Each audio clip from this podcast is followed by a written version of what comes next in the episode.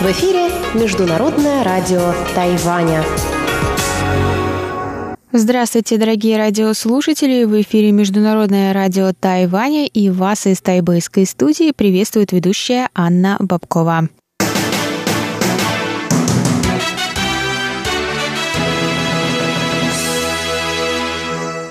Мы начинаем наше ежедневное вещание с выпуска новостей сегодняшнего дня за четверг, 23 мая. Затем в нашем эфире, как всегда, прозвучат тематические передачи четверга, радиопутешествие по Тайваню с Чеченой Кулер, Тайвань и тайваньцы с Марией Ли, звуки города с Валерией Гемрановой и Иваном Юмином и повтор передачи прошлой недели на Руан Тайвань с Игорем Кобылевым – Напоминаю, что на частоте 5900 кГц наше вещание длится полчаса, а на частоте 9590 кГц – один час. И все оставшиеся передачи, которые вам по какой-то причине не удалось прослушать, вы можете в любое время услышать на нашем сайте ru.rti.org.tw.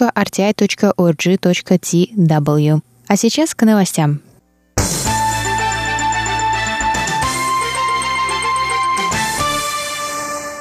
24 мая на Тайване впервые зарегистрируют однополые браки. Однако не все однополые пары смогут вступить в брак, несмотря на новый закон. Согласно закону, тайваньцы могут заключить однополый брак с иностранными гражданами только в том случае, если такой брак будет признан их страной. Гузифер Люн из Макао и его тайваньский партнер Дин Цеянь рассказали Центральному агентству новостей о митинге, который прошел у стен законодательного юаня 17 мая.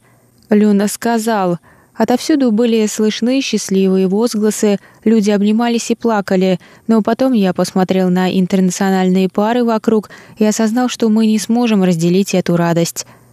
Согласно статье 46 Закона о регулировании гражданских вопросов с участием иностранных граждан, заключение брачного союза регулируется законом страны гражданства. Любые браки между партнерами, один из которых тайванец, должны быть сначала заключены в стране иностранного партнера и затем утверждены тайваньским Министерством внутренних дел – Партия «Новая сила» предложила сделать исключение из этого правила для однополых браков, однако 84 из 90 законодателей проголосовали против.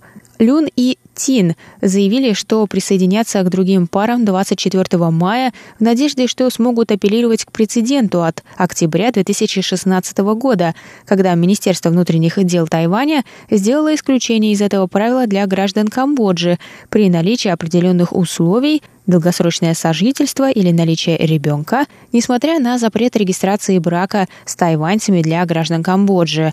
Люн и Тин соответствуют одному из этих условий. Они живут вместе на Тайване с 2017 года. Пара рассказала, что до этого они несколько лет поддерживали отношения на расстоянии, совершая визиты несколько раз в год, что было тяжело морально и материально, однако у них не было возможности заключить брак, как у других интернациональных пар, желающих жить вместе в одной стране. Тин сказал, что пытался найти работу в Макао, но безуспешно ввиду тяжелой экономической ситуации. Сейчас Люн находится на Тайване благодаря виду на жительство для граждан Макао и Гонконга, которые получили на Тайване высшее образование и после этого вернулись домой на два года. Тин добавил, что этот закон призван сделать все браки равными, однако это невозможно, если он исключает тайваньцев, которые состоят в отношениях с иностранцами.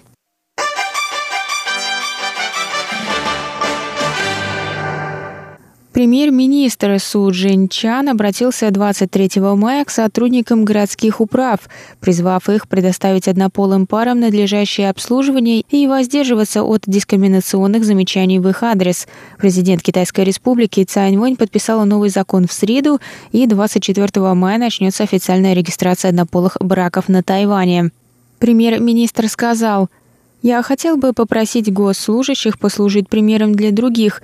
Несмотря на ваше вероисповедание и другие убеждения, пожалуйста, предоставьте равное обслуживание для всех пар и дайте им свое благословение. Не проявляйте дискриминационного отношения сказал Су. Су также обратился к Министерству образования с просьбой проконтролировать включение идеи гендерного равенства в образовательные материалы и на занятия. В ответ на возражение по данному вопросу со стороны консервативных тайваньцев Су ответил, что права гетеросексуальных пар этот закон не нарушает.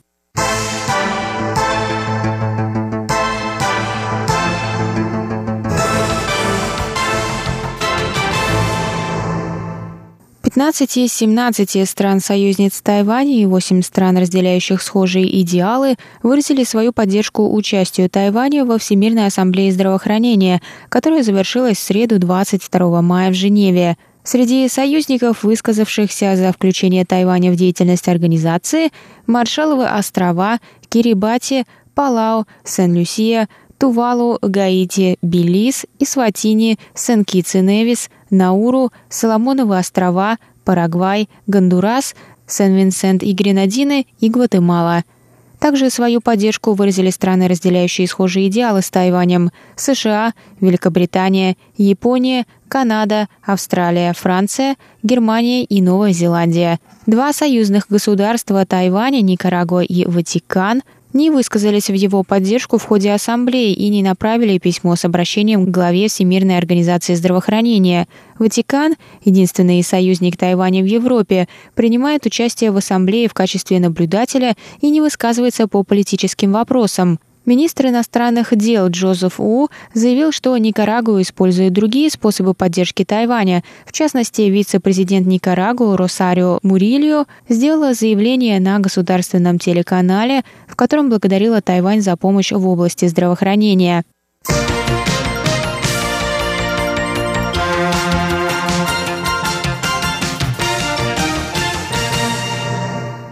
Тайваньский МИД подтвердил 23 мая, что два корабля военно-морских сил США прошли в среду через Тайваньский пролив. Этот проход стал пятым с начала года. Согласно сообщению новостного агентства Рейтер со ссылкой на представителя армии США, два судна — это эсминец Пребл и нефтяной танкер Уолтер С. Дил. Представитель седьмого флота ВМС США Клейдос сказал — Проход кораблей через Тайваньский пролив демонстрирует приверженность США к поддержанию свободного и открытого Индо-Тихоокеанского региона.